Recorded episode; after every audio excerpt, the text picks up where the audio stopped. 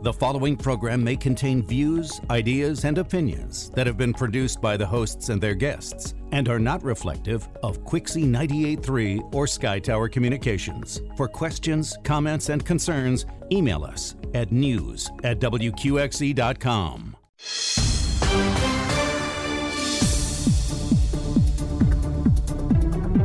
morning and welcome to today's program. I'm Zach Epperson. The past couple of weeks, we've talked about and focused on some local organizations that have felt the impact of COVID 19 as many people look to them for their services. And this morning, we'll highlight another one.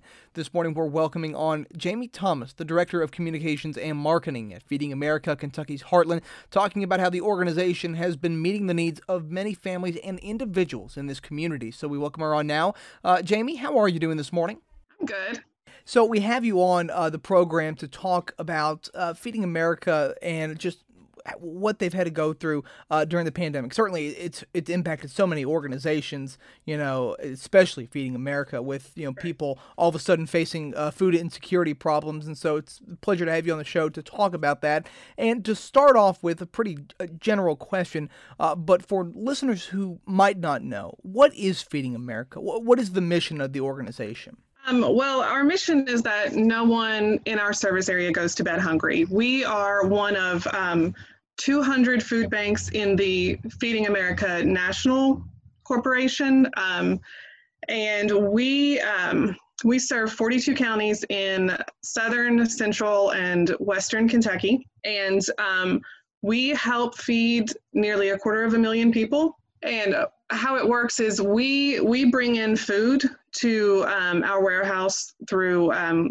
through USDA contracts, um, leveraging our buying power, and some some is donated. So we bring it all in, and then we distribute it to more than 230 partner agencies in our in our service area, and they give send it out to the public. So, in a normal year, what kind of demand um, have you found that Feeding America sees for their service? Of course, you all have a wide variety of services, but you know, obviously, food insecurity being the main one. What kind of service do you all have you usually seen? In the year, the fiscal year that ended uh, June 2019, we distributed more than 16 million pounds of food, and um, which was 2 million pounds over the year before. And this last fiscal year that ended in um, June of 2020, we um, bumped that up to nearly 20 million pounds of food um, distributed. And, you know, right now, we've got since December, or from June through December, we've distributed already 11 million pounds of food. So, you know, we've still got six months to go on that count. So we're um, we're well above normal. Absolutely. And so I want to go into the, my uh, next point, but you know, w- when the pandemic hit, of course, you know, it didn't catch everybody by surprise. We all kind of knew it was coming, but still the effects were uh, pretty uh, widespread. But what was the initial reaction uh, of the organization, best you can describe, when that pandemic hit? Um, you know, it, it put a big wrench in the food bank industry. Um, and, you know, it came at a time when more food was needed. You know, our services were needed more than ever. And our food supply actually decreased because of the food supply chain shortage. And um, we adapted to make sure that we were able to provide food to people who needed it. And um, we, um, we purchased food instead of relying on donated food from manufacturers and retail and um, changed the distribution model so to no, co- no contact drive through mass distribution so that clients could be protected, um, as well as volunteers and staff. And um, we uh, have been and continue to closely monitor our service area, all the counties in our service area, um, to make sure that the demand for food doesn't overwhelm the partner agencies. And once it does, um, we, or if it does, we would implement um, emergency mobile food pantries so that we could, you know, get more food into the areas that needed it. And, you know, some of those were one time things, some of those are still ongoing. So, you know, we're just, we're seeing the need and we're fulfilling it. You know, you brought up mobile food pantries, and I'm glad you, you we talked about that. You know, me and you had talked about that before, and you all had several instances of that uh, in E Town. Was that was one of those instances where you saw a large demand for food, and, and you know, I think as you've said before, you meeting people where they are and going out there in the community, right? Right. Mm-hmm. And um, some of those were were grant funded. You know, we um, we were provided funds to to do those distributions. And, you know, those are especially helpful because we are able to go into areas that aren't always served, you know, and, and provide a place where we can just set up and people drive through, you know, we'll put the box in their trunk and then they drive on. So mobile food pantries are, are very helpful for those areas that need it. Want to get back. You'd mentioned something a second ago about you know making some of those adjustments when the pandemic hit, not being able to go and get some of the uh, you know the produce or the food from some of the uh, grocery stores or whatever. I remember you know there was a lot of you know it, it, was a sad sight. You know a lot of the food was having to go to waste because we didn't know you know the transmission of the virus and different foods. How big of a wrench, and you said that word, did that throw in in the plans of you know well now we've got to figure out how to get food from somewhere else? Right. And and I wasn't involved in that operation side, so you know I can't speak 100% on it, but I know that um, we were able to just pivot a bit, you know, to make sure that we were getting the food that we needed. So, uh, moving on now, me and you have talked before about volunteers and how big of a part that is uh, for this organization. So, when when COVID nineteen first uh, took over, you know, were you all able to continue volunteer services as normal, or did that also have to change? I think in the beginning we tried to keep the volunteer center open, uh, but a lot of our volunteers are um, retired or you know at a, at a greater risk for getting the COVID-19 pandemic or, you know, all of that. And so um, we, well, they stopped coming, which is very understandable. And so we closed it for a bit. However, in April, uh, the National Guard came and basically saved the day. So they've been with us since April and they're, you know, packing our emergency food boxes, our senior boxes, packing the bags for the backpack program uh, bags and but we have been able to open back up. Not quite to the extent that it was before because before it was drop in everybody's welcome come spend an hour and volunteer.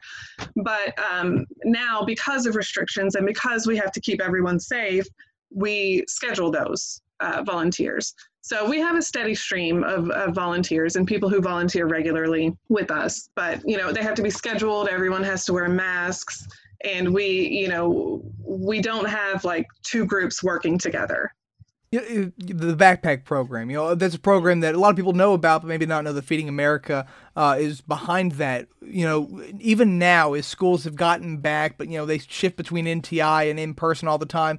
Uh, have you all been able to to continue that program? It's very important. You know, keeping kids you know uh, free from hunger is a, it's, a, it's a big part of keeping a healthy community. Right, right, and and you know, for people who don't know, the the the backpack program bags are um, they're bags of food that are given to um, food insecure children in a normal year on the Friday at, at the end of the week at school, and they take it home so that they can have food to eat over the weekends. Um, because you know, at school they're getting breakfast and lunch, so this just provides you know something to tide them over. Um, and those are identified by the uh, school guidance counselors and resource offices officers. Um, so, you know, we're still sending out the backpack bags, but um, it's a struggle because school, a lot of schools aren't in session. So, you know, it's just trying to be able to fulfill that need still because the need is still there. Absolutely, it doesn't go away just because of a pandemic. Like you said, it makes right. it uh, makes it worse sometimes. Um, we talked about food distribution. You know, they're getting a lot of uh, uh, much attention and used by community members, and that's good to see. You know, during the pandemic, um, talk about those distributions and what have you seen for them? You know, have you all seen? Uh, do the numbers back up? A lot of people using them our partner agencies they continually have food distributions you know some once a month some multiple times you know um, but we we can also offer the mobile food pantry distributions and you know as we said they allow us to meet people where they are where they're living um, you know if especially if they're in a food desert then we can quickly mobilize and um, go into these areas with the food. And we're um, we always see long lines. You know, there's always people waiting right you know even before the the time that we say we're going to be there we always have a line of cars waiting. And you know we always distribute the majority of the boxes whether it's 300 boxes or a thousand boxes now I have to uh, I have to give a kudos to you. Uh, recently, you were uh, your qu- quote from you were featured in the New York Times in an opinion piece, uh, and it was a really moving uh, quote that you you talked about uh, a family um, detailing what, what it's been like for them coming getting through the pandemic and what kind of service you all have provided for them.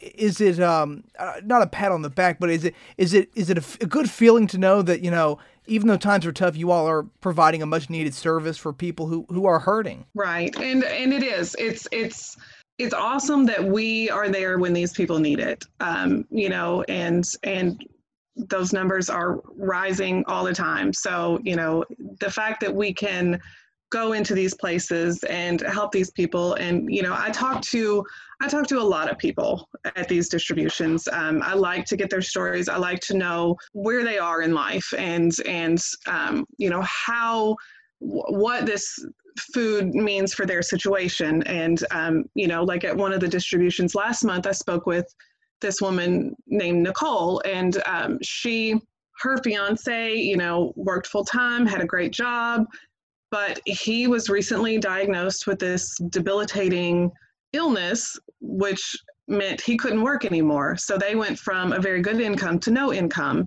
And, um, you know, she said it was very humbling at first to go and, and pick up these food boxes, but now she's just grateful that we're there. And I hear um, a lot of stories like that. People have lost their jobs because of the pandemic. They've um, you know, had hours cut. You know, some of them are working full time to pay their bills, but they don't have much extra for food. And so that's where we're that's where we come in to help fulfill that need. That's great. Like you said, you know, it's great that you you know you're helping people, but it's also you, see the situation, and that's it's it's a it's a sobering thing as well. Uh, as we as we near the end of our interview here, I want to ask you, as we sit here today, uh, how does demand for your all services look? Are the numbers do they continue to increase? Are you seeing any kind of plateau? What's that been like? Um, they continue to grow. We're, um, you know, we're still at 20% above demand for our services, and and so we, you know, continue to see more families than ever before visiting these um, food banks, and and they are families. It's it's families with children who have been hit the hardest. So you know, the numbers are continuing to rise, and this is something that we're going we're going to have to um, deal with or or or see the effects of for years to come. You know, this is not once the once everybody's able to go back to work normally or or once, you know, we can stop wearing our masks, it's going to be over. No, that's not the case. This is going to be something that we're going to see the effects of for a long time. Do you think that kind of uh, f- uh, focuses you all in to think that it's you're you're in it for the long haul? That you know this is going to be something you're you're committed to for for several years to come. Right. Absolutely. And and we are committed. You know, we've the people who work at Feeding America, Kentucky's Heartland, you know, we're there because we want to be. And we um and we want to help people. It's, it's it's great to hear. As we wrap up our interview here, uh, and again, thank you so much for for joining us. For those who who might feel compelled to, to help the organization at this time, how can they help you all? Um, you know, they can always donate funds. You know, $10 goes a long way. Um, $1 provides nine pounds of food, which is eight meals. So, you know, every little bit helps, and they can do that on our website. That is feedingamericaky.org.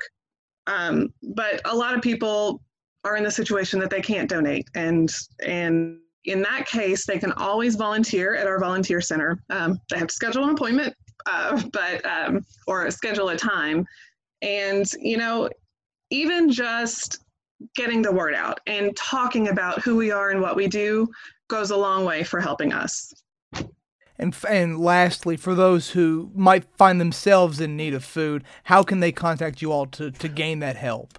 We, um, on our website, again, feedingamericaky.org, we have um, a little button that says find help. And but that's um, it provides information for our partner agencies by county and they can look on that and find when the distribution date is for their county or you know when these um, food pantries are open and their contact information. So all of that is on there.